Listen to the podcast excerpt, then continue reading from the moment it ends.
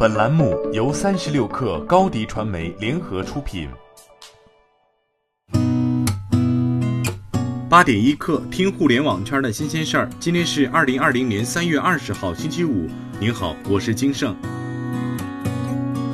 边刷抖音边点外卖的场景正在一步步实现。近日，抖音上线了团购功能。抖音对团购功能的介绍是：企业号新开通小店可以实现零门槛开通购物车加技术服务费低至百分之一。抖音正在通过零门槛免佣金吸引餐饮商家的入驻，尤其是在餐饮商家已经对行业高达百分之二十的佣金叫苦不迭的背景下。字节跳动方面表示，抖音上线团购功能是为了帮助因疫情客流严重受损的线下门店、中小商家快速完成线上售卖或预售，在疫情期间帮助维持经营，支援实体经济。五八同城的运营主体北京五八信息技术有限公司发生经营范围变更，新增从事拍卖业务。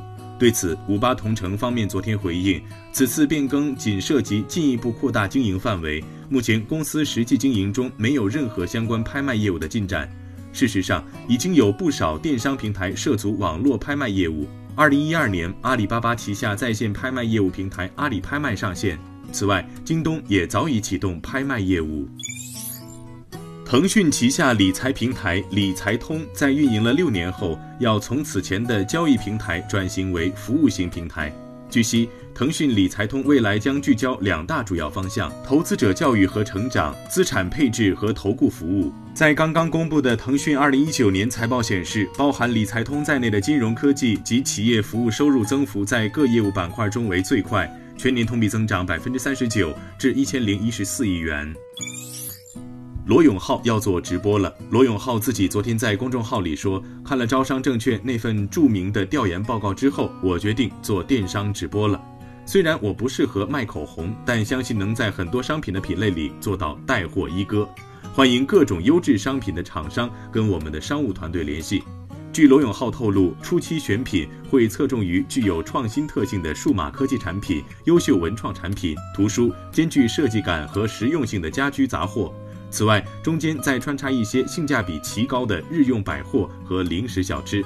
稍后将会公布第一次正式宣传炒作的时间和第一次正式直播的时间。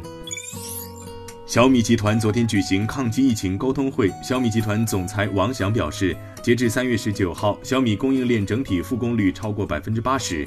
谈及小米手机海外销售情况，王翔称，小米海外业务处于快速上升期，当前疫情在欧洲国家比较严重，但对未来还是非常有信心。小米需要集中精力处理疫情，但疫情只是暂时的，向海外员工提供物资支持，提供尽可能的支持。距爱马仕宣布停产仅仅过了三天，法国又一奢侈品巨头香奈儿也加入了停产大潮。香奈儿公开发表声明表示，根据政府的最新指示，将暂时关闭法国、瑞士和意大利的所有生产基地，关闭时间为两周。这意味着包含了香奈儿手表、高级定制服装、成衣和高级珠宝等多类产品的生产线将暂时停产。意大利的奢侈品业也在经历同样的遭遇。意大利奢侈品牌 GUCCI 宣布暂时关闭意大利的所有生产基地，至少到三月二十号再恢复运营。据外媒报道，由于好莱坞因新冠病毒而停工，HBO Max 的《老友记》特别重聚也将延期。公司一位发言人表示：“我们预计会在上线 HBO Max 的同时与老友们重聚，所有计划似乎都取决于工作室的制作延迟多长时间。”老友记的此次重聚，请来所有原班人马。这次重聚原本打算在三月二十三号到二十四号录制，但由于新冠疫情扩散，录制计划被暂停，最早有望在五月重新启动。好，今天咱们就先聊到这儿。编辑：彦东，我是金盛，八点一刻，咱们下周见。